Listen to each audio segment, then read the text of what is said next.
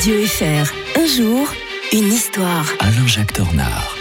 Une nouvelle journée qui débute comme il se doit en compagnie de l'historien de Radio Fribourg. Bien le bonjour Alain-Jacques Tornard. Bonjour Mike, bonjour à tous. Passionnante page d'histoire que vous nous racontez aujourd'hui. On va revenir un 7 septembre 1812. Ce jour-là, la bataille de la Moscova opposait euh, Napoléon à la grande armée russe. Une bataille, euh, une grande bataille, mais une bataille indécise finalement. hein. Ah, tout à fait. Bon, les Français ont gagné la bataille de la Moscova. C'est pour ça qu'on la paye pas de- du côté français Borodino. C'est le nom qu'elle porte pour les Russes. La Mhm, bataille de mhm. Parce que le vainqueur est toujours celui qui n'a pas abandonné le terrain.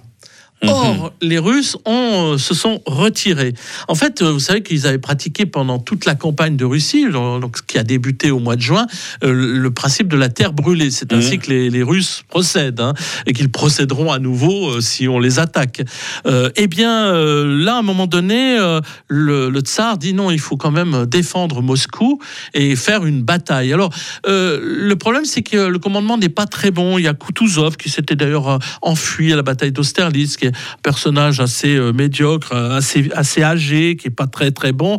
Euh, mais bien sûr que dans la propagande napoléonienne, on se gardera bien de, de dévaloriser le- l'encadrement russe pour bien valoriser la place que les Français ont fait, pris dans cette bataille. hein. Donc Mmh. c'est un côté de, de propagande.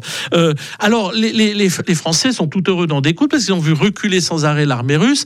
Euh, quand même, euh, c'est très symbolique d'un moment de l'histoire vraiment important, c'est que l'armée française, qui était quand même près de 500 000 hommes, n'en compte déjà plus avant cette bataille que la Ouais. moitié. Mmh. Euh, vous savez, on- on- euh, Napoléon a tout mis sur l'hiver russe pour expliquer son échec. Il a bon dos l'hiver russe. Il achève l'armée qui est déjà en très mauvais état. Donc Mm. ils vont affronter l'armée russe et ça va être une bataille très très euh, indécise, mais qui fera des, des milliers, des dizaines de milliers de morts. C'est absolument abominable. C'est une des batailles les plus meurtrières, tout simplement de de l'histoire.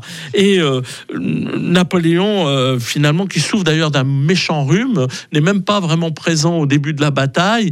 Et c'est c'est pas du tout le grand tacticien. euh, C'est on fonce dans le tas euh, des deux Mm. côtés, on fonce dans le tas. Et puis euh, finalement, c'est celui qui semble encore le plus fort. On l'a connu meilleur Napoléon. Oui, oui, oui, il n'est pas, hein. il est pas du tout bon à, la- à cette bataille-là. Et d'ailleurs, ce qui est terrible, c'est que euh, il va pouvoir prendre Moscou. On va pas, euh, on va livrer Moscou aux flammes, mais pas au combat. Mm. Euh, d'ailleurs, Staline se refusera euh, de faire la même chose avec Stalingrad. On, on défendra pieds à euh, euh, maison par maison, et les destructions auraient été les, les mêmes. Ça aurait quand même eu euh, beaucoup plus euh, d'allure.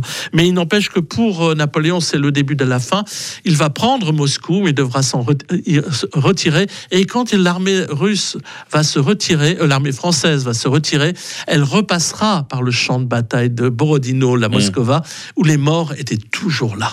Vendredi noir demain. Non, non, pas votre vendredi à vous, les amis, je vous rassure. Non, non, un vendredi noir à Téhéran en 1978. Voilà la page d'histoire qu'Alain Jacques Tornard euh, nous racontera euh, demain. Très bonne journée à l'historien de Radio Fribourg. Bonne journée à tous. 6h37 sur